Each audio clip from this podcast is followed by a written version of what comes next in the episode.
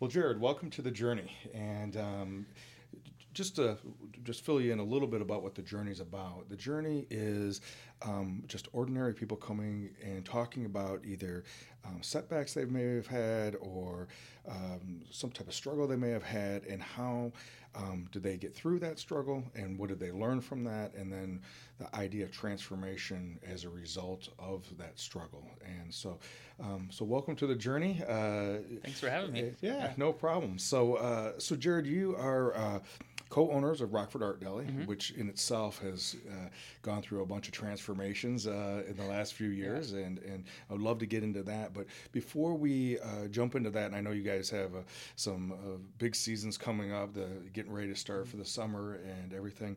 But um, tell me a little bit about you, just as a person. Like, what do you do for fun if you're not because you work at, at Rad full time, right? Mm-hmm. Yes. And um, when you're not there, what do you what do you do for fun? Uh, well, relax, okay. meditate. Okay. Uh, uh, Pepper, you know, Pepper, our shop dog. Like oh, I yeah, spend yeah. as much time with her. Okay. Um, outdoor activities, climbing, okay. hiking. Okay. Um, pretty much anything that's good, good for the body and, and mind. Okay. so you're one of the climbers. So I got a, a handful of friends that are yeah. all from downtown Rockford that are climbing, uh, and so you, I didn't realize that. So yeah, I'm part of the, the the local I guess hidden climbing crew. yeah, yeah. So where where uh, from because I know uh, friends of ours, uh, Aaron and Flan, mm-hmm. they uh, had a, a training uh, yep. place inside their garage. Yep, just right? there last week. Oh, were you? Yeah. Okay, all right. And uh, I remember when Aaron was creating that, that was like amazing. When it's, you were telling me about that. Yeah, garage climbing is quite the craze. Um, there's actually a lot of hidden ones in Rockford. Is there? Um, okay. But yeah, just you know, you can set up a cool little DIY climbing wall in your garage and. Okay it's a it's a good way of connecting with friends and community and um, the climbing culture is this really powerful uh, feeling. Sure, sure. How, how, long ago did you get into climbing? Uh, I've actually climbed for since 2000. Oh wow! Uh, okay. On and off. Um, when I went to school in Minnesota, I actually okay. climbed every day. Okay. And then got to Rockford and there was no climbing. Sure. So right. kind of missed out on that for a while and then okay. rekindled with with this new new crew of guys. Okay. And gals. So, so if you have a, a favorite place where you go to cl- where you've been climbing, where where was your favorite place or um, or, I haven't done too much outdoor climbing, but Devil's Lake's really good. Oh, okay. Um, indoor climbing wise, though, we go to like Chicago suburbs. Um, Brooklyn Boulders okay. is, is, one of our top places gotcha. we go. Okay. So even when you were up in Minnesota where you got started, was that indoor climbing as well? Yeah, yeah, okay. indoor climbing. It's just easier, you know, to climb by uh, indoor than it is to get all the gear to go outdoor. Sure, sure. And I imagine then it's is it as dependent on having somebody with you if you're doing depending on if you're bouldering or climbing yeah but okay. if you're just bouldering you can go anywhere by yourself. If you're actually like top rope climbing you need you know rope and someone to belay you and a little more it's a little more dangerous. Yeah. So so regardless if it's indoor or outdoor you still need that partner to go with you and that's where that community piece comes yes, in. yes okay. yeah. Well good. It's the com- camaraderie and yeah there's the friendship that you build with with climbing you know, I, um, I a friend of mine. Well, you may know Jason Todd, mm-hmm. right? So he, Jason told me a story, and I probably won't get it exactly right, but he talked about how um, he was uh, not liking heights for, for the longest time. Didn't like heights. I think it was more about not wanting to fall in, in, in the landing that's, part that's of the a scary falling, thing, right? yeah. and um, and he talked about the difference between uh, two individuals on the edge of a, a, a cliff or edge mm-hmm. of uh, some kind of landing, and what's the difference between the one that was um, was comfortable there and the one that wasn't, and it was that fear of falling, mm-hmm. and and he talked about the only way that he was going to overcome that was by practicing climbing. And I thought about that, and it makes complete sense. You know, as a, as a counselor, you're not ever going to get over um, a fear of heights by talking about it. There's just no way. Got to get after it. Yeah. you have to actually experience yeah. what it's like to be off the ground and know you're off the ground. Right. And, and I would think as long as you're being safe, um, you can experience that. It's still a scary thing. You know, like even indoor, you know, you're 60 feet in the air mm-hmm. on a mm-hmm. rope with the harness around your waist, and you're hoping that it's going to hold you. Yeah. You know that it will. Yeah. Um, but still, it's a scary thing of, and then someone holding you. You know, their your life's in their hands. Right. Um, so right. it's a very big trust component component involved with it. Sure.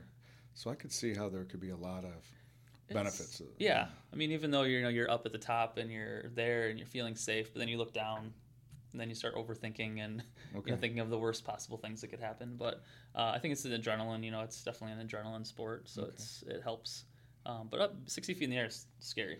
Still 60 feet. in the Yeah, air, Any a way you look at it, Yeah, right? even 10 feet in the air like is still scary. yeah, yeah, exactly. So you went to you went to college in Minnesota? Uh, I did a one year tech school Okay. um, in like outside of Minneapolis, and I did actually computer networking. So I Oh. used to be an IT guy Oh, really? for a very long time. Okay. Um, that was kind of my um, high school through, yeah, later in life, and Okay. um, that's kind of where I, I started, Okay. and that progressed to a lot of different types of jobs and Sure. careers and Okay. learning experiences. Now, high school was where? Where was high school? Uh, Byron High School. oh, okay. So Yep. you graduated from Byron. Yep, of Byron. Yeah. And uh, siblings? Uh, Uh, I have a sister. Yeah, I have an older sister. Um, she lives in Texas. Okay. Um, and um, yeah, she's she works on an Air Force base, Okay. uh, doing very well for herself and her husband. They live on a farm, so she's you know got cows and chickens and Okay. horses and random animals. Okay. No, is she is she military or she's she not. She's a civilian. Yeah. civilian Yeah, but she's been in there. I think she's posted that t- over twelve years Oh wow. as a okay. civilian. Yeah. Okay. Interesting. Yeah. And mom and dad still live in Byron area? Uh, my mom lives in um, the German Valley area. My Oh, dad okay. passed away before like six years, seven years ago. Oh, okay. Sorry to hear that. Yeah. How, how did he? how Uh, did he heart attack. Okay. Yeah. Okay. All right. So that would have made him how old? Uh, sixty. I think he was around sixty. Okay. Yeah, early Real young. yeah. Very young. Okay. Well, I'm sorry. It Was did he have heart heart issues up until that point? Yeah, or- it wasn't a best scenario. Smoking and drinking, you know, don't really help with the heart. No, not at all. well, it's it's amazing. I um, I went to uh, uh, years ago. I took a tour of a um, cath lab, Mhm. and they had never been in any kind of experience like that. And they talked about that, and I had always thought of because we have a, a long history of cardiac disease on my, my my mom's side of the family. And I always thought that diet was kind of the worst thing for your heart, and, and obviously is a major helps, contributor. yeah. But um, this doctor um, talked about, um, this cardiologist talked about how smoking is much worse for your heart than um, than even you know you know poor diet, Mm-hmm. just because of what it does to the cardiovascular system. Yeah. And um, and I always thought, well, it affects your lungs, but not about the cardiovascular, but because all the different um, toxins that are in cigarettes, Yeah. primarily cigarettes. Yeah, it's pretty much just poison in a little little stick. Exactly, and and because people who are smoke have a tendency, they just don't smoke one cigarette. Yeah, it's very addictive. They're smokers, Yeah. yeah. Luckily, so it's not as popular these days as it used to be. It, it is amazing. I, I did a talk not not that long ago about, and um, it was amazing how uh, how much that's tr- Mm-hmm. changed. 80 85 percent of the population smoked in the fifties, Yeah. and now it's it's because the Marlboro Man's gone. yeah, It doesn't look cool anymore. exactly, exactly. So so you went to Minnesota Mm-hmm. um, for tech school, then you came back to Rockford area. Yeah, so I graduated. Well, I graduated high school in 2000. Okay. Um, right when I was getting out of the tech school is when 9/11 happened. Oh, So the job market kind of wasn't higher. You know, it wasn't as uh, popular anymore. So Yeah. everything was kind of on a lockdown. Um, so I ended up moving back to to Byron and Okay. lived with my mom and dad and okay. uh, yeah, and just you know trying to figure. out, I was like, well, at least this is safe. I can go back and you know Okay. can get a little helping hand while I'm trying to figure out life. And uh, um, I pretty immediately got jobs locally doing you know IT work. And Okay. um, where did I go after that? I think after that I ended up at um, Zumiez. So I actually opened the Zumiez in Rockford. Oh, did you? I was one of the first crew that got that thing running. Okay. So I was store manager there for about three years. So that kind of helped me get my retail roots. Okay. Um, and kind of with you know great customer service, they were really known for that. Very much. yeah. Um, so that kind of helped gear me towards you know where I'm at today. okay. Um, just little little chunks. Okay, so, so obviously Zumiez, um, especially back then when it first came, was uh, um, I don't know if you'd call it a specialty shop, but it was It's very specialty. Yeah, it was online online sales weren't as big. Um, you know, everyone actually came to the shop by skateboard, snowboard. Um, you know, we did have good local shops too. We had um, the station and ski rack, and um, but it was you know a different vibe. Uh, but it was super fun. yeah, Uh, you know, they, they treated the employees very well. A lot of contests, uh, a lot of travel. Um, so it was a it was a great company to work for. Um, I don't know what it's like now. You know, Yeah. it's usually things change and Sure. progress, and Uh, but no, it was definitely a good stepping stone Okay. and good life lessons for me. So when you think of the your experience at Zumiez, what would be like a couple things that you most took out of that that you think you brought over to um, Rockford Art Deli? Let's say customer service was the number one. You know, giving uh, attention to every person that walked in the door. Um, you know, genuine, not just a used car salesman kind of vibe. Mhm. Uh, just the connections and the the um, morale, uh, the team morale. Everyone was very excited to work together, and it was very fast paced, high energy. Um, Mhm. it's kind of how I am all the time. Sure. Uh, so it's just helped learning, you know, to run a store. It's it was just easier then because it wasn't my money. you know, payroll, uh, uh, spoiled shirts, uh, theft, like none of that was was my pocket. So it's, Right. it's definitely different when you own your own business because everything's out of your pocket. Right. Oh, Um, yeah. a lot more emotion involved when it's when it's your money, Yeah. not someone else's money. Yeah. Yeah. I I agree. I Uh, agree but no, I would say just like, ev- overall processes and how they ran the business in general, their core values, just it was all it all helped me kind of get excited about wanting to do some more sort of retail in my in Okay. future. You know, it's interesting when you talk about. I remember going to Zumiez and bringing uh, my son there because he was into skateboarding Mhm. when he was younger, and it. And I didn't necessarily. I wouldn't have used those words, but now reflecting back on it, it very much was an experience. Mhm. It- once you walk through, you cross that threshold. You, it was it was definitely an experience. Yeah. And um, and I think that it's very similar to when uh, down at Rockford Art Deli. It's, it's very much. I remember the first time I drove past there. Um, I didn't Rockford Art Deli. What you know? What kind of sandwiches do they It, have? well, so I was like, what what exactly is going on here? I didn't, and um, and then I remember um, when Corbin Tyson did Mhm. his um, premiere. yeah, the Fatherhood Project. Yeah, and that was and that was the first time that I'd actually spent time Okay. at Rockford Art Deli. Um, and Corbin and I've been friends for a long time, so that was uh, a pretty cool evening. Yeah. Yeah, it's that was the, the whole premise of Rockford Art Deli was to create an experience. Um, creating T-shirts is cool. Um, it's easy, like you know, in the grand scheme of things, like creating a T-shirt, anyone can do it at their house in their basement. Right. Um, but I wanted people to be involved and to interact and to see it happen. You know, Right. uh, everyone likes to see how things are made. Sure. Uh, you know, we don't. It's not a normal everyday thing. You get to see how shirts are made, or how a car's made, or how a painting's made. Um, so it's just fun to be a part of it and to actually see it happen. right. So our, we're one of the only print shop retail spaces that are this kind of style. Mhm. Um, you know, there's smaller scale ones, but but we we figured it out. We Mhm. figured out this niche that um, just pulled people in, Right. Right. Okay. and it's exciting. You know, it's just fun to see people's faces, like kids, adults, grandparents. They walk by and you know their minds blown because they just saw a T-shirt get made. yeah. Uh, so it's like the, you know, one of my most joyful, I guess, parts of the thing is just seeing people be excited. They're like kind of like a little kid again, learning how things are made. Sure. Um, so that's the fun part of it. You know, it's interesting uh, when I think of like other places that do that. It's like when you go on vacation to Mhm. Myrtle Beach or you go wherever that Yeah, you can it's very have gimmicky, touristy, yeah, Yeah, cheap. Yeah, and Yeah. it's and it's very much that. But you, the the type of product, type of T-shirt that it's a much different quality. Mm-hmm. It's a much different experience, and maybe um, and you guys do printmaking, Yeah. which is different than silk screening. Yeah, we don't do as much in shop anymore, um, but like flat stock posters, um, you know, reproduction of, of art. Like uh, Sarah Reed um, McNamara is one of you know we've reprinted some of her her wood block prints. So I've scanned that, turned into a screen print, and then duplicated them for them. It's a little different process. Okay. Uh, but yeah, mostly I say mostly now T-shirts. I've been trying to focus on what our niche is instead of offering a million things. Right. You know, it's going to a restaurant and getting a 20-page menu, Sure. and you're wondering how they make all of them really good. Yeah. Um, I like to have a very small menu and say that we do these, you know, handful of things really, really good. Okay.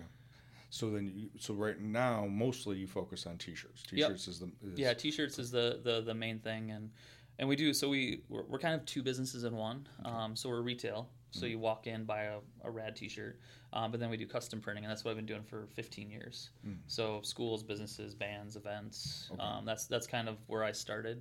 Okay. Um, let's say 70% of our business though now is walk-in. So just people coming out on the streets to buy a t-shirt. okay. uh, which is never would have thought in a million years that that would be a thing. okay. Uh, so it's kind of fun because you um, you know margins are a little better Mhm. on, on creating our own goods and you're, you get to kind of be more selective with your clientele. right. Uh, so you don't have to deal with you know the, the the ups and downs of, of custom work. Sure. sure. Um, but that's still kind of you know our main our main focus is still working with local businesses and, and Okay. schools and bands and trying to help you know give back. Okay. Uh, but yeah, so it's it's it's a very complex in in the back end of how the two businesses work together. Mm-hmm. Okay. All right. So, so tell us a little bit about so you wanted you, you took a lot of things that you learned from Zumiez and other different experiences like that and and then you had a company before Rad and and so tell us a little bit about that and what that experience was like and So yeah, so I actually started um, Boarded Up Productions was my original company, and I did video production. Uh, so extreme sports. So I did a full length wakeboard video. Um, It was called Mullet Mayhem. okay Uh, I traveled around for a whole summer and filmed wakeboarders, all in the Midwest, um, some in Florida, uh, but mostly all Midwest riders. So some pros that moved to Florida, I went down and filmed them, and um, that kind of kickstarted my entrepreneur um, lifestyle. okay Uh, yeah, so I lived in my mom's basement. I did all my video editing and stuff down there, um, but it was incredible. Probably one of the, one of the best summers of my life because you just met new people every weekend Sure. that were excited about the sport they were in and just had fun. You know, it wasn't. I went to some competitions, but it was mostly like their you know boathouse, their lake, their river, wherever they were at. So it was their kind of vibe. Uh, so I started doing that and was going to do more extreme sports, and then realized that it's very expensive to make videos, um, and you don't make a lot of money back on Yeah. them unless you're a pro or have you know uh, deeper roots in the community. Uh, but would never you know replace that. It was it was so fun. So how old were you about that time Um, Mid twenties. okay Yeah. and so during the week you were working Yeah, I worked IT job. IT you job. full time, and then on the weekends would travel. okay You know, kind of like Superman style. I'd change into my board shorts and my video camera and, okay and go sit on a boat for a weekend and okay and I don't want to use the word party, but um, it was kind of a party. Sure. Like every weekend was a party. Sure, Yeah. sure. And then getting to meet new people all the time. Yeah. And yeah. doing what they loved. Mhm. And so that must have been. And yeah, capturing and, and you know in their love, like Yeah. capturing them in their moment, doing what they love. okay. And I'm guessing, just by the way you describe it, you were funding this all. Oh yeah, everything was self. Every, my whole life has been self funded. Everything's been out of Okay. pocket, and Okay. yeah, So, so that's where, and that's where we sometimes learn. Even Mm-hmm. though we love doing it, we're passionate about doing it, we have a great experience doing it. Then when we you know, we look at, all right, what's the return on this? yeah. Um, it's like, ooh, well, we may have to be selective before we do that. Yeah, and I think the return on those were, were experiences and memories. Yeah. You know, I, I don't think I was ever in it to make money. Okay. Um, I mean, that's you always want to. You know, like oh, I'll be the next video, Yeah. the next video guy. Um, but I think it was just the experience. You know, I was at a good point in life that I was able to travel, able to enjoy, have fun. No, Mm-hmm. you know, not any big responsibilities. Um, so I think those those lessons were just total experience. You know, Okay. memories and experiences. Gotcha. And so that was mid 2000s, right? Yeah, 2000, early 2000s. Yeah. Okay. And then after that, you're still working IT during the week. Still IT during the week. And then, and what was what was kind of the next? So the Evolution. screen printing became the next thing. I got really excited about making T-shirts because Okay. I saw it at events, and I was like, "Oh, maybe this is my next thing." Okay. Uh, so wrote a business plan, went to a local bank in Byron, said, "Hey, I want to start a company." Um, ordered all of my equipment actually from uh, my good friend now Ryan. Uh, he owns Ryonet uh, out in Vancouver, Washington. So I actually bought my first setup from him when he first started his business, and we've been really good friends for Okay. 15 years now. Uh, but yeah, just ordered all the equipment and was like, okay, I got to figure it out. So just started figuring it out. Okay. Never took a class. Never, um, Okay. you know, YouTube wasn't really around then. Like uh, there was, but not like as much now. Sure. So it was just trial and error, messing up shirts and Okay. trying to figure out how to make money. Interesting. Uh, so yeah, so that was um, 2004, Okay. around 2004ish when I got that started, right. and then just now, yeah, now it's t-shirts everywhere. So, so then, now what was the name of the co- that was that was boarded up productions. Bo- Oh, so that still was the same as the video. Yep, and then that eased into Pirate Ninja Print Shop. Okay. Oh, okay. Yeah. Right. So you went from it being production company, Mm-hmm. and then as that started tapering off, then um, Just the t-shirts kind of flowed into that. okay. Um, so then that was really like very on the side, like you know. But then it became full time, full time. Like so, I had a full time job, and then would do all nighters and print all night, you know, Uh-huh. to to get those done, and then go back to the IT job in the day. So it was a lot of flipping kind of mindsets every day. Okay. So when, yeah, tell us a little bit about the experience of at some point, right? Mm-hmm. It the the full time IT, which is actually how you're getting paid, Yep. and that's steady money, Correct. right? And and then, but now this thing with the t-shirts is building building some momentum. Yeah, tell us about making that leap because that had to be a little scary. Yeah, so um, before Rad opened, I actually worked at Field Fastener in Oh, town as, yeah. a, as an IT guy. Yeah. Um, so I was there for a few years and, um, you know, still running my business full time on the side, Mm. doing that full time. Uh, and then the salon was getting ready to go out uh, below us where we're at now. Mm-hmm. And I was like, oh, we should get a retail spot. Um, we kind of had some little things going before that, doing like uh, some different fairs and just with different Rockford style shirts. Um, I think when we originally started, they're actually a little more campy and um, not negative, but more poking fun at Rockford. And you know, because it was an easy thing to do. Okay. Um, you know, in 2011, Okay. uh, around that time. Uh, and then I didn't like that vibe. I, I felt like we should be more positive and pushing positivity Okay. because it's so easy to get caught up in negativity. Mm-hmm. And if people are complaining, you know, it's easy to get sucked into that world, and then you start complaining, and Right. it's a whole mindset thing. Uh, so we started doing positive. I was like, let's do positive shirts. You know, just things that are promoting Rockford. Like it's we didn't re, we didn't invent the wheel. You know, it's Yeah. people were doing it Yeah. um, in other states and cities. Mm-hmm. Uh, so it was just the opportunity was there. It was open.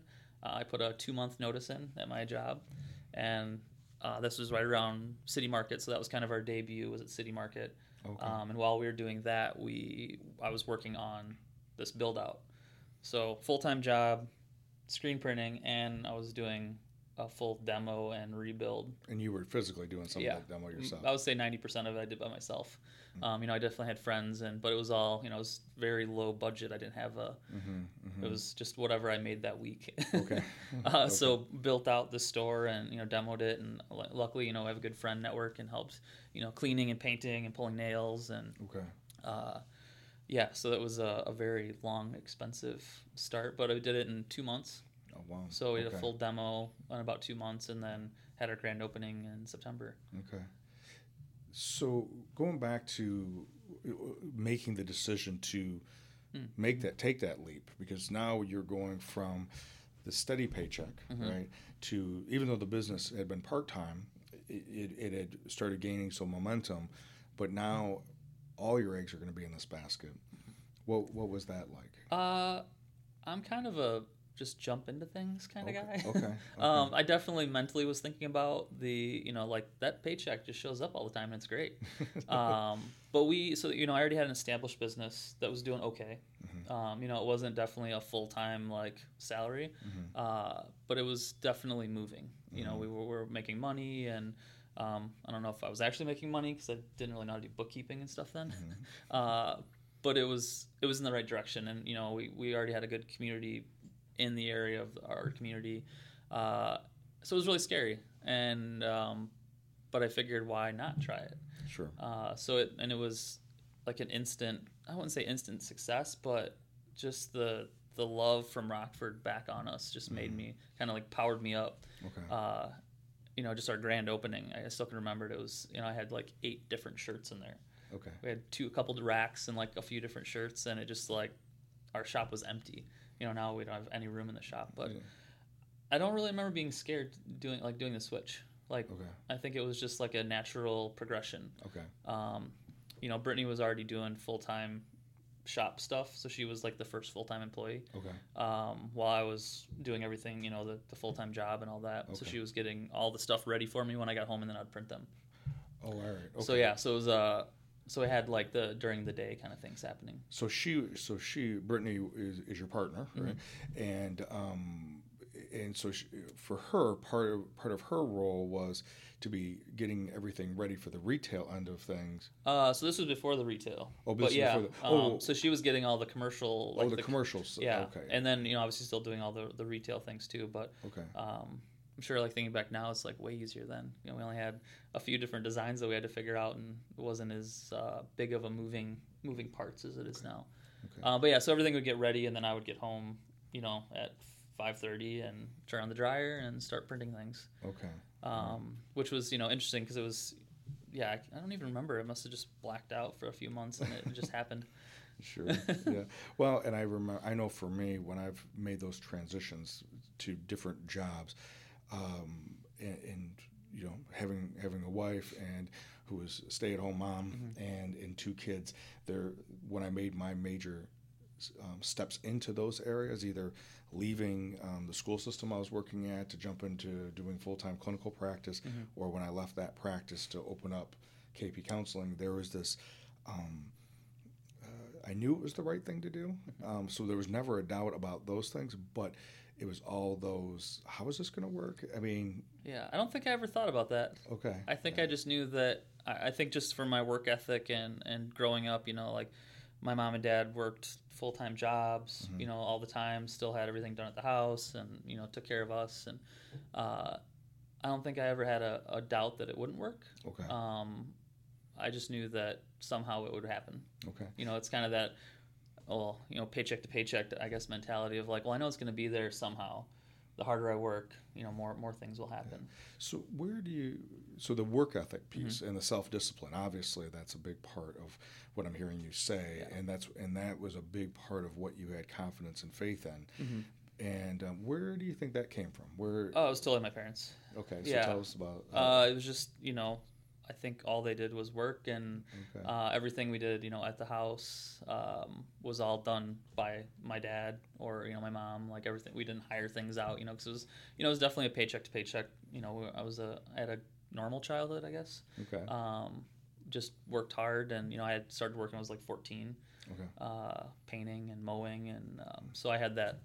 Oh, I can make money and buy things. Yeah. yeah. You know, I was like, this, this is cool. Yeah. Uh, so I think I got that work ethic very early, but my mom was a workaholic and, you know, she worked 50, 60 hours a week. what did she do? Um, then she was, where was she at then? I think she was either in the food industry or she used to run the Ogle County Jail's kitchen Oh, okay. um, for, I think she's retired. So like 20, yeah, 20 plus years. okay. Um, so yeah, so she, For Ogle County. Ogle County, yeah. Okay. Right. So yeah, so she ran that. So it was just a nonstop kind of thing, and then come home and cook, and so yeah, it was just a nonstop kind of uh, workload. And then what did Dad do? Uh, he was a food salesman, Sysco Foods. Oh, okay. So yeah, so he, he sold that stuff. So yeah, you know, I guess I had like the work ethic, the the sales mentality in my my childhood all the time. So I kind of saw that happening. And if your dad did sale, there was an element of you had to do some hustle. You Yep. had you had to push, and mm-hmm. and you can't rely on what you did last month. It doesn't guarantee Right. what you're going to do definitely a month. commission based kind of vibe. The harder you work, the more money you make. Yeah. And then mom, obviously, she just had to put her. The amount of energy and mm-hmm. time she had to just put into it Yeah. helped her have a career in that. Correct. Yeah. So you got to see both of those. Was your mm-hmm. sister the same way? Uh, yeah, she's definitely a go getter. I mean, even now, like she's got her full time job and then runs a full time farm, Okay. which yeah. I have no. I thought I was busy, but listening to what she has to do, like birth calves and chase chickens and find horses, and yeah, like I, I have no idea. Yeah. a little bit different than retail. totally different than retail. Yeah, I uh, I like what I do. so so this idea of uh, so going back to the idea of uh, just a belief and understanding and experience of this work ethic and similar to when you were out and um, first graduated and 9-11 happened your interest was in IT. You were you were in the front end of that, or Mm-hmm. Yeah. pretty much on the front end of that. Um, so it wasn't like everyone knew how to do everything. It Right. still was new, um, and and so but there was also this idea of uh, the entrepreneur wanting to wanting to have and do something more. The when you first talked about the wakeboarding and that particular that that production company, and um, and so but you but you also wanted to give back. And i'm interested in making that switch. And yeah, it's like you said it's easy and it's um, there, there's an element it's it's it's like um, being able to gossip right? Yeah. you know talking negative about Yep. something is easy to get fans to do that. Correct. but it, it's short-lived right Yeah, it's uh, it's definitely a short-lived. You know, like negativity only goes so far. Right. Negativity doesn't make change. Right. Um, negativity doesn't fix people. Yeah. Um, it, you know, it's it's toxic. Mm-hmm. It's um, I don't know. It's kind of a disease in a way. Like Mm-hmm. I don't know. It could be a disease. Negativity could be a disease. Uh, yeah, and I think starting Rad, like I didn't realize how powerful it would be. Mm-hmm. Um, how powerful of change. How powerful um, people would take to it. Mm-hmm. Um, you know, I was like, oh, I'm gonna I'm an entrepreneur. I need to make some money. I'm gonna like print cool T-shirts and people will buy them. Yeah. Um, and then you know they'll buy other stuff. They'll order T-shirts for their family reunion or their business. Mm-hmm. Um, I n- never in a million years would have thought the impact that we would create now, Mm-hmm. um, and where it would lead me in life. Um, I guess transitioning a little to to that we make our own T-shirts. Um, we actually so we print them, but we actually are Mm-hmm. Oh, yeah. one of ten Yeah. founders in cutting and sewing the T-shirt like that I'm wearing now. Okay. Uh, so in each T-shirt, there's six recycled plastic water bottles um, Okay. that get pulled out before they go in, you know, landfill in the U.S. Um, 25% organic U.S. cotton and 25% Modal, which is a beech tree. Okay. Um, so all that's done in the U.S. and then shipped to Haiti to a high living wage facility um, where they get paid minimum like three to five times their normal day rate. Okay. And um, the profits of the facility in Haiti all go to the orphans. Um, so the company's GOEX out of Kansas City started the Global Orphanage Project. Oh, okay. Um, so it's kind of this bigger picture. Um, we've been it's coming on three years now. Uh, so it's just a huge impact. The, the t-shirt industry is the second most pollutant in the world under oil um, because of the pesticides used, the, the water it takes to make one t-shirt. A conventional t-shirt's uh, I think 700 gallons of water, you know, to grow the cotton, to produce it, to dye it, Interesting. um, and just the pesticides used in shirts and crude oil from transporting back and forth, you know, overseas. Uh, so that was this huge like, oh, we can make change. Sure. Um, so now the cool part is all of our customers. You know, a lot of people don't think they can make change because they're like, oh, I can't make change. It's just me. I'm one person. right. Um, they just bought a T-shirt that helped make change, and they don't even know it. You know, they're wearing this T-shirt that they don't even.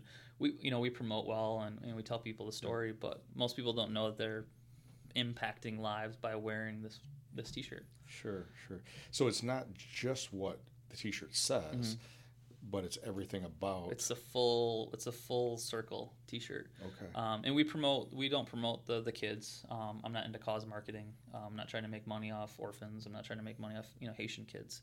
Um, we promote the sustainability side of it, and that's kind of rad in general. We're going towards that route of becoming more sustainable, um, being more green. Um, we're trying. We're probably I would say the most green shop in Rockford, or the only green shop in Rockford. okay. Um, but working on even more than that, like uh, we're working on becoming a B Corp, um, which is most people don't know what they are. Yeah. Tell first. Tell before you get to Yeah. B Corp. Tell us what uh, what a green shop is. Um, so people that yeah, may not know so screen means. printing shops are pretty uh, not eco-friendly.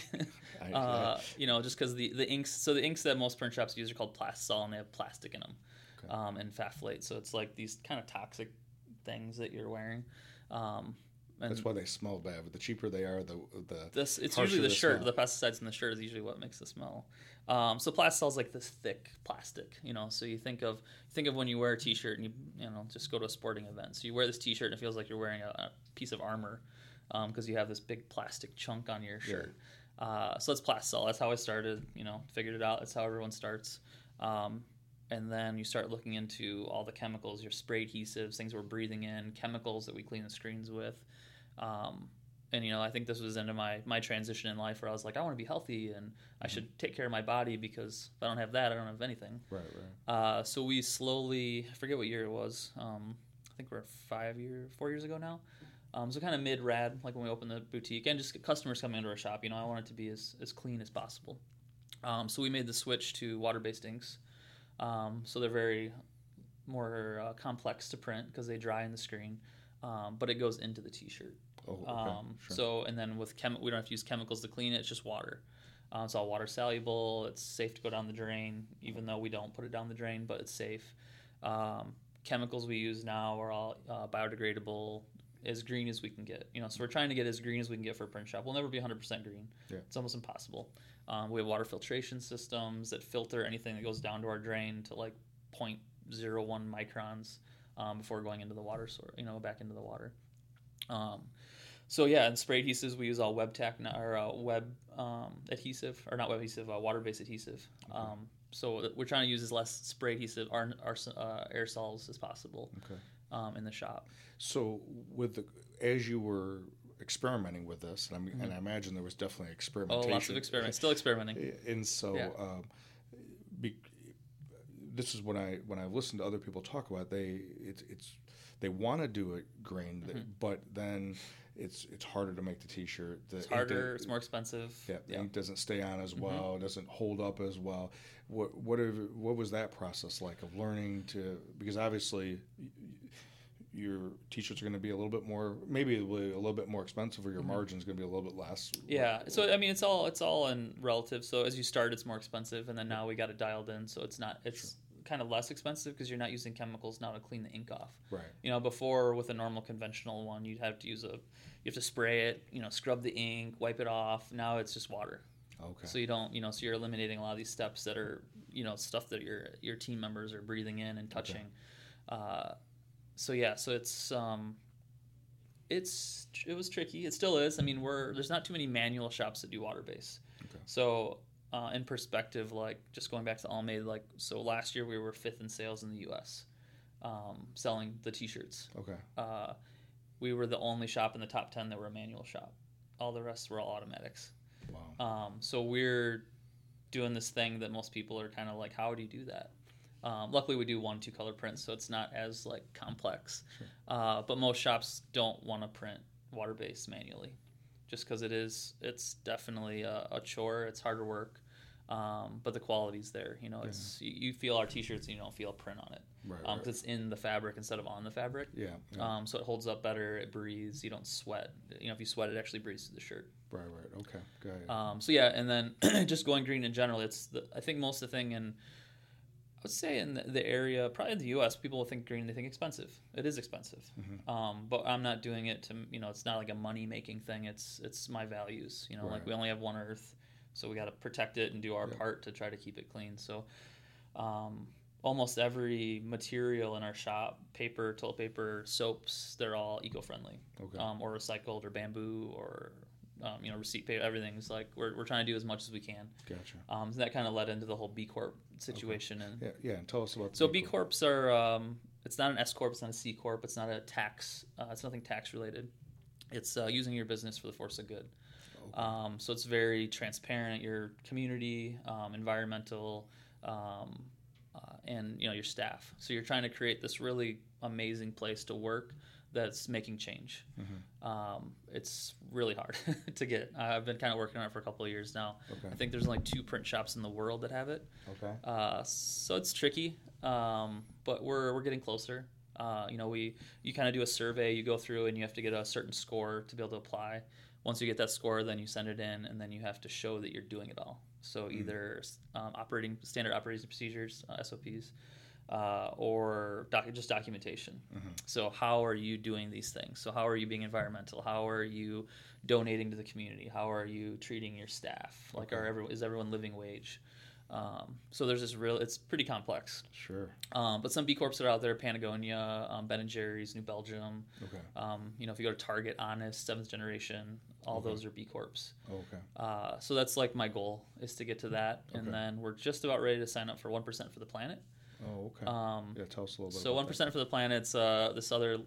It's not hard to do. It's just costly. So we'll be signing up, and we'll be um, legally. It's very contract heavy. Um, that we'll be donating one percent of our sales every year to the planet. Um, so the cool thing is we get to pick where it goes. Um, so it's for non for profits.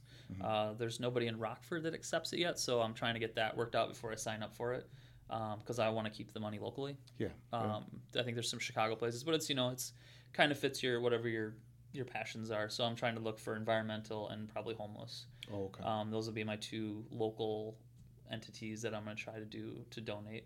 Okay. Um, but there's other things you can donate to. Um, you know, advertising. Like if I put an ad in a paper that was advertising the good that we're doing, Mhm. that or you know like the help the community help that we're doing um, that'll go towards that. Or certain things um, we're working on i don't know if you know carly rice. Oh, yeah. um, Yeah, so I'm, I'm working with her right now. We're trying to figure out a t-shirt to start selling to help her raise funds to um, help her mission. Gotcha. um, and, you know her, her passion that she's doing. Okay. because a lot of people ask us to help but i like to go to people that i see aren't asking for help you know that need help. Right. um, I think it's a little more genuine and it just makes me feel like it's the right thing to do. Right. Right. Uh, so I went and visited her. I saw her operation and I was just blown away. oh, it's amazing. Yeah. it? And uh, it, it moved, you know, it really moved me. So that's something that we're working on. And that would go, I guess, towards the, you know, the 1% of the planet if we were donating money Okay. to her or Okay.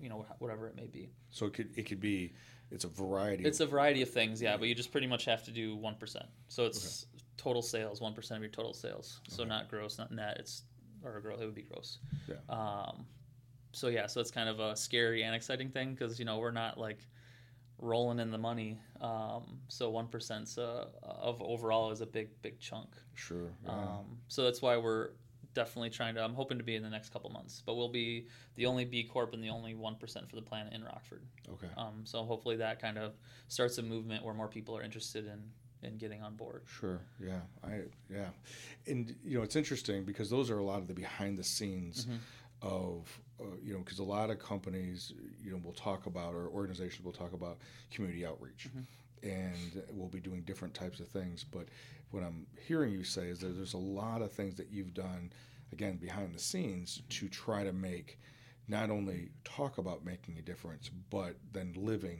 making the difference yeah it's definitely a life choice you know it's how i live my life too like i try to buy from B Corps. I try to buy green oriented things. Try to buy lo- you know as local as possible. Um, you know, it's it has to be. You know, it's not genuine if it's just like, well, I do have my business, but then when I go home, I just waste everything, and you know, I buy everything that's disposable and throw everything away, and mm-hmm. you know, it's it has to be full circle. Right. You know, right. you have to, you know, do what you do what you say because um, it's it, and it's hard. It's hard to do that if you're doing one thing. You know, it's like you have two. You have an alter ego. Mm-hmm. Um, but it's just been this. It's been a fun ride seeing other people that are passionate about it mm-hmm. um, in Rockford and mm-hmm. in the area of like, oh, you're into sustainability and you're into you know um, missions in Haiti and you know helping that out. Uh, so it's just it's and it's connections. You know, right. it's meeting people through being like minded and and experiences. Yeah. Well, and I and I think it goes back to what you were saying earlier is we have a choice, right? We you know we're all going to have you know be in a certain mood or whatever, and it's easy to go to, to negative. Yes. And I think underlying most negative is probably some sense of fear mm-hmm. that something out there is causing us to be uncomfortable yep. and and and if nothing else, negativity this this false sense of not being vulnerable mm-hmm. because it seems to take a greater initially take a greater risk to be positive mm-hmm. to to uh, to be life giving to to take that reach even with everything you just talked about and um, but then as it becomes part of a lifestyle and you're you're integrating it in all areas of your life. We talk mm-hmm. about integrity, and and when I run my men's groups, we talk about how to be a man in integrity in all our affairs, not just in one domain, but right. at, at, home, uh, at work or school, in the community. You know, when people are watching and when people aren't watching, yeah. and when we can be consistent mm-hmm. with that, things flow easier. And being positive's hard mm-hmm. you know, because we're we're saturated and surrounded by negativity. You know, mm-hmm. on social media, Facebook, mm-hmm. you're you're made to be seen a certain way, or you know how you post your photos, or everyone's critiquing you. Mm-hmm. Um, you know, and, and I think Instagram's a, a horrible thing because it's everyone. It leaves fake lives, mm-hmm. um, as I say, like people don't know what you look like behind the scenes because you have a front Mm-hmm. You know, you have this photo that has this amazing view, and you're like, man, these look like the perfect people. Mm-hmm. But then behind the scenes, and that's you know with celebrities, and you know you see all that with suicide, and everyone's like, oh, they look great. They look like they're having a great life. Yeah. Um, but it's kind of like smoke and mirrors to me. Right. Uh, but I think that's the last couple years have been a huge mental health thing for me of trying to stay positive because it's not easy. Mm-hmm. Um, running a business is not easy. Um, and that's been, you know, like I go to KP mm-hmm. counseling and it's amazing. Uh, so that's been a huge part of of my transition, um, and then just having a routine. Mm-hmm. You know, mm-hmm. creating a routine that's positive of meditation, yoga, working out, um, being healthy, um, just caring about what you put in your body and what you think about, and it's it's been crazy. Yeah. Like noticing the change of like, oh, I don't get as mad that often, and things don't upset me anymore, and yeah. um, and it's just this lifestyle. You know, it's the lifestyle of if you think it, you can do it, and mm-hmm, mm-hmm. Um, but it takes a lot of work. It, it's, it, it's not like a click a button and like, oh, I'm great now, I'm positive, and yeah. I'm, I'm, feeling good. Yeah. Uh, it's definitely a you know takes I forget what the the statistics are, how many things it takes to do, how many how many times it takes to do something to make it a routine. Sure, it's like right. I don't know, a couple hundred times or yeah, and and I think the more that the more that you do it, but it, it goes back to what you said about um, discipline and and that work ethic is and being intentional about that. And if we do end up taking a left hand turn for for whatever reason for being then yep, it may take two right hand turns to get back on track, Yeah. but it's still doable.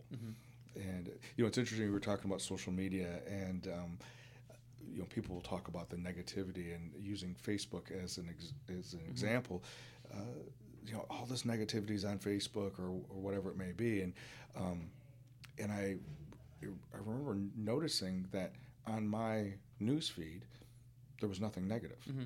And I'm like, well, why is that? And then I had someone that was on on my um, that I, I followed or you know whatever, but then they dropped off, and I was wondering, well, is this person not on anymore, or whatever it may have been.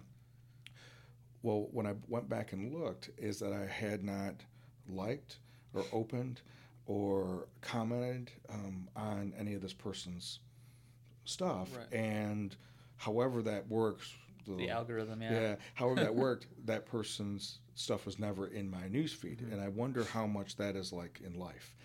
That It's true. you Yeah. know that if you only are putting out um, life giving or positive um, uh, out there, Mm-hmm. then that's ends up being what you're going to see. It's totally, yeah, You know. yeah. 'cause- and that's and I think that's something where, uh, I guess going back to Carly Rice is like talking to her. I was blown away by I didn't know the prostitution and sex tra- or the human trafficking in Rockford was that big, Yeah. um, because I'm in a I'm in this world where I'm pitching positivity, Yeah. um, and I'm selling it and I'm living it, Yeah. but I'm not seeing the outliers because that's not in my feed. Yeah. You know, uh, my feed is that's a perfect example. Is like my feed's full of this good stuff, and every time I'm out, someone is wearing a shirt and they're just excited and they come talk to me. And so I'm just that's all I'm seeing. You know, I'm not seeing someone wearing a shirt or talking about shirts and being like, oh well, Rockford has this problem going on. Right. Um, so I had to kind of go search for that Right. um, you know, to and and that's something like I want to use our base and our our name to help spread more. You know, like how can we help in certain areas and um, what can we do to help? Like we're so we're small, we're a small Yeah. business, and we don't have funds to do a lot of things, but we do have the the reach of social media and the reach of people and community. Yeah. Um, and I think that's more powerful than money. Yeah. Because once you get, you know, it's kind of creating an army. Yeah. Uh, the more people you have, the more you can do. Yeah. Well, I do think though one of the one of the things that Rad has done and why I think it's been continued to grow at the rate it's grown is because it started off with that word of mouth, almost like an underground feel. Yep. And there was that element of there was something cool about it because it wasn't a box store. It wasn't you know uh, doing it like everyone else. And and I think that was even with some of the the sayings you had on your T-shirts were were kind of edgy, kind of in you know, why wouldn't you be positive about Rockford? Why and and when Brittany was on before, she talked about the eight one five story and how that came about, and uh, Yeah. and then and then of course where you know what blew up after that. Yeah. Um, and of course that's we know what the story is. Yeah, yeah. You can't necessarily copyright that. Correct. you, can, you can you can copyright the story. You can't copyright the, Can't the the, code. the number, the name. Yeah. So it's the the industry we're in is is very uh, tricky because you you know the designs that we come up with we can't trademark most of them because they're city related. right. Um, and I don't think we've ever had a problem with any of that. Like people do what they do. Yeah. Um, you know, if we get ripped off, it's fine. You know, they, it's not. It's on them. You know, karma. Karma's an interesting animal, and it it'll do its it'll do its course. Yeah. Um, but yeah, we uh, yeah never you know the, just seeing. I mean, eight one five is a whole nother story, but just watching that blow up into what it is now in Rockford, Mm-hmm. like just the pride of seeing. Anywhere you drive down Rockford, you can see 815 something Yeah. um, whether it be a, a name of an event, the name of a store, um, everything, like everything and anything. You know, like Yeah. it, it created this trademark or this landmark now in Rockford where Mm-hmm. 815 is bigger than Rockford, but everyone thinks it's just Rockford now. Right. Um, even 815 Day, it's, well, it's Rockford Day. Yeah. Um, and that's been on my, I keep trying to push. I'm like, no, it's 815 Day. It's on August 15th. Yeah. Um, but Rockford wants it to be Rockford Day. Right.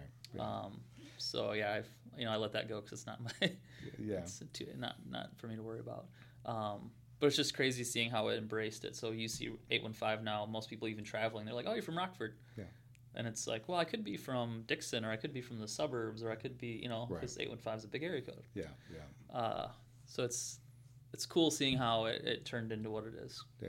And I think again, like it's it's one of those things. It wasn't necessarily what was ever intended. No, It- It- yeah, it just kind of happened, and coincidentally, it was on August 15th, and uh, and it all just, I guess, the stars aligned, and Yeah. and it worked out, and um, you know, I wish we could do a lot of other things in 815 and keep doing artist series, but everyone wants 815. Yeah. Yeah, so we, we give the people what they want. Sure.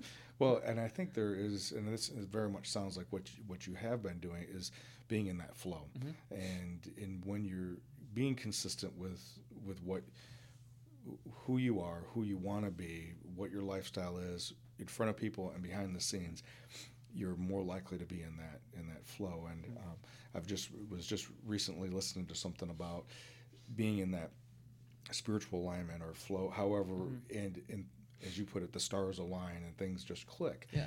And you can't really force that. Um, you can do your part and just let just let that happen. And, and I think it's and I kind of going back to what I think of with with Rad is that it's very much that word of mouth. Um, e- even when you guys do any type of uh, advertisement, it's, and it's almost more when I see it, it's more advertisement of an event that you're um, endorsing or sponsoring or part of. And so again, it's just a, a way of getting the word so other people can talk about right. whatever is happening. Yeah, we created a. I guess the thing was we created a culture. Yeah. Um, we don't pitch sales. We don't. Um, I mean, actually, this year's the first time that I've actually went out to start getting custom work sales. We've been for you know 15 years fully organic. Okay. You know, we'll throw 20 bucks at a Facebook ad, but we don't really spend a lot on real advertising because we have such a good organic base. Mhm. You know, our referrals are the best way of advertising. Like I could spend a thousand dollars on a TV ad, or I could sell two T-shirts to someone that's so excited about it, and they tell their family, their friends, you know, their coworkers. Um, that's got so much more value because it's genuine, Yeah. um, and people trust other people. Yeah. You know, so they trust the referral being like, "This is the most comfortable T-shirt I've ever worn." Yeah. And then you're like, "Well, I want a comfortable T-shirt too. Right. Like, I want to wear the most comfortable T-shirt ever." Uh, and then they start learning about it, and they learn the story, and then that pulls them in even more because they're like, "I'm wearing a T-shirt that's comfortable and made change." Yeah. and's made locally. There's passion involved in it. Um, you know, printing manually. There's a lot of blood, sweat, and tears in each shirt. Um, you know, there's a lot of connection. The whole the whole line's just fully connected. Yeah. Um, every the, all the hands that touch one T-shirt is. Yeah, I can't even. I don't even know how many hands. So many hands. Yeah. yeah. Um, you know that, that helped you create the the vibe, the look that you're going for when you go out to you know grab a beer somewhere, and um, just the story. You know, it's it's it's big. Well, and I think that, you know, just like what we talked about originally, is this is all about stories of transformation. And sometimes it's major, horrific setbacks, like we've talked about. You mentioned suicide or mental illness and, and that element. And sometimes it may just be not as um, dramatic setbacks as that. Maybe it's just um, this didn't work out, or timing, or something's going on, with, you know, within the nation, and the industry changed or whatever, and and how do we persevere through that? How do we, you know, keep working, keep moving, and and I think what I heard you say is this idea of trusting in um, what you know you can bring to the table, and then being true to the best you can to be true to who you are. Right. We're all going to have distractions, Always. and um, and then how can we be aware of that? And then if we have made a left-hand turn, what do we need to get get righted? So, Yeah. Yeah, it's definitely. Um, I mean, distractions are every day, uh, and I, you know, I think I've personally found like, you know, on the way here, I was listening to Brain FM, Okay. um, and it's just like brain waves and ambient noises, and that's kind of how I focus before stuff. For, you know, like for a big day, I'm going and meditating, or you know, there's so many apps out there, and, Yeah. and keeping focused. Yeah. Um, and it's the hard part, you know, like one little thing can set, you can ruin your day. yeah.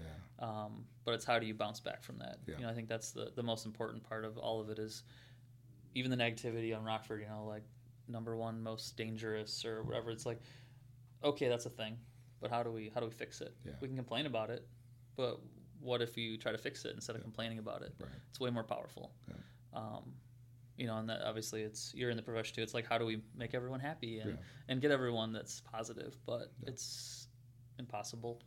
Well, it's kind of like what you talked about with with Carly, or or Mm-hmm. like even your your boutique, your store, is that yeah, that may be true, but if you come here, it's safe. Yes. And and if you in, in Carly is, is in her courage and her boldness that in in her heart that she's going to continue reaching out. Mm-hmm. and so she's not necessarily trying to you know i think that saying goes not necessarily trying to change the world. She's just wanting to make sure the world doesn't change her or, Right. or or yourself. And and how how to just be able to um, be true to that. And when we have the distractions um, what can i do to get get righted I'm, i agree with the idea of um, meditating and and movement for Yep. me um, I, I knew know i need to exercise and, and stretch and and the, but i also Such a- need to slow this down Such a so- good thing. Yeah. I know it's the those are things you're like, yeah, I want to exercise, I want to do this, you know, I'll do it. I'll do it next uh, tomorrow. But you know, it's I think a lot of people is everything. Once you see results, you know, once you feel how good it is, Yeah. Um, it's very addictive. Yeah. You know, to be like, oh, I feel great. Like Yeah. I can go up the stairs now and I'm out of breath. Yeah. It's like it feels amazing. Yeah. Well, we are we're going to be doing another one um, in September. We have a Suicide Awareness Month, Mm-hmm. and and utilizing some of the things that using another artist out of the ashes event, but now we're adding athletes out of the ashes. Mm-hmm. Oh, perfect. And the idea of how using athletics or using movement, how does that help transform somebody? Mm-hmm. And or using art as a platform of um, creating something, kind of like the whole process of learning how to um, create something through. It, it could be as elaborate as creating a T-shirt, Mm-hmm. um, or it may be something smaller and just drawing or whatever. Yeah. I know when Caleb was um, at Rockford University, he had taken uh, printmaking classes for four um, four years um, with Menard. Oh, yeah. and uh, and learned a ton from Yeah. him. You know, and, Dave's but he would. guy. Oh yeah, yeah. Sam, it sounds like it's just a great guy, and I met him a couple times. But he would just put his headphones on, Mm-hmm. and he would just carve. And regardless if it was during football season, Yep. uh, when he would Yeah, be he's stressed, out, very focused. Yeah, he's a good he's a good one. yeah, so it was uh, it, was, it was a good experience for him, Mm-hmm. and um, and he's enjoyed it even after he's now graduated and and uh, and has a little uh, set that he does down in the basement Yeah. at the house and stuff like that. So Yeah. so he uh, but just being able to create, just being able to go into that that space and that of just uh, doesn't necessarily have to be for any other reason, just to just to do it. yeah, it's a good outlet. And, you know, we're you know the social media thing. It's like getting doing using your hands for, you know, I guess good. Like making something where they're. I mean, even going outside and planting flowers, or just things that you're using your hands for that you're not in front of a TV or a computer or phone. Like, um, nature is such a good, Yeah. good change on your attitude, and um, and it makes you feel feel so small. Yeah, You know, yeah. going out in nature and being like, "This is huge. Like these trees have been here for hundreds of years, and and they made it.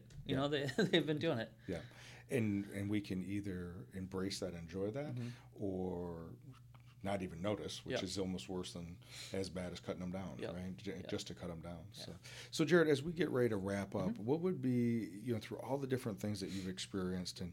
Um, what would be something that you would want the audience? Because a lot of times the people who are listening are just ordinary people, Mm-hmm. and and they want to hear stories and and of about people of how they either in business, like in your case, or in through a combination of uh, IT and then as entrepreneurial want Yeah. to just be part. What would you What would you want to share with somebody who may be listening? Um, like don't give up. Um, you know, entrepreneur part, and it's it's been exciting seeing younger, you know, the the millennials, I guess, because I'm right outside of that tier. sure. Um, seeing them just trying to create and become something, and you know, I'd say don't rush into things. Um, it's not a quick quick buck. There's never a get rich quick scheme on. I don't know unless you're selling. I don't know drugs. I don't know. Maybe that's a get rich scheme. Sure. Uh, but yeah, it's it's patience. Um, enjoy the ride. Mm-hmm. You know, like uh, memories. Make, try to make memories. Try to make connections. Like the biggest thing that's helped me in this business was connections. Yeah. Was talking to people face to face, meeting them at events, um, being genuine, Mm-hmm. um, asking questions. Um, I think that's a that's a huge one. Like even to like my staff, I'm like ask questions. You know, to everybody, it's like you, you can't grow if you don't ask questions Right. you can listen you can you know read a book, but ask questions to people that have lived things. Yeah. Um, you know, the older generation, everybody. It's like we've all gone through so many things, and it's fun to learn stories Mm. and hear about experiences because it's it's real. Right. Um, so yeah, I'd say don't give up um, and positivity. Mhm. It's been my big push lately. Is you know when people try to start negative, I try to bump in a little positivity, um, or a scenario of like, well, we woke up today. Yeah. It's like we're here. You know, we're living, and and we can do so much stuff with that. Yeah. Uh, so yeah, it's um, I'm excited for the future. I'm excited for what personally and business wise I'm doing and and trying to do, uh, and just you know try to grow every day. Well, I appreciate you, you know, one being here on the journey because it's about transformation. It's about making that choice to be healing, growing, moving forward. And yeah, there's going to be setbacks. Yeah, there's going to be stumbling blocks. Um, how do we learn from them? How do we grow from them? Um, you've given some great examples, um, and and then also taught us some things about some things I didn't know about B Corp and Yeah. the one percent. And those are all, um, I think, are good things for us to learn more about. And um, because you're absolutely right, we got one planet, similar to like having one body. Yep. Um, if we don't take care of it, um, Yeah. you know, it's it's. Uh, w- we have a responsibility to take care of it, our bodies as well as Yes. as the It's a earth well. package deal. Yeah, exactly. so, Jared, thank you very much. Um, I know that you got uh, uh, the upcoming season is is pretty big with Yeah. uh, all the summer events you have yeah. going on. City Market starts Friday and Main Street Market Saturday, so Yeah. It's a good kickoff to the season. Is Yeah. two big events back to back. Yeah, so that'll be uh, that'll be good, and Mhm. hopefully the uh, you'll be able to have continued good following and, and good response. So, Mm-hmm. Yeah. well, thank you very much, Yeah, thank you. and I appreciate you being on. And um, as as our events continue going on, we'll, we'll our paths will definitely cross again. And will. we'll Appreciate it. Work some projects. Okay, thank you. Thank you. Um, thank you very much for being with us here on the journey, and uh, look forward to being with you again uh, next week.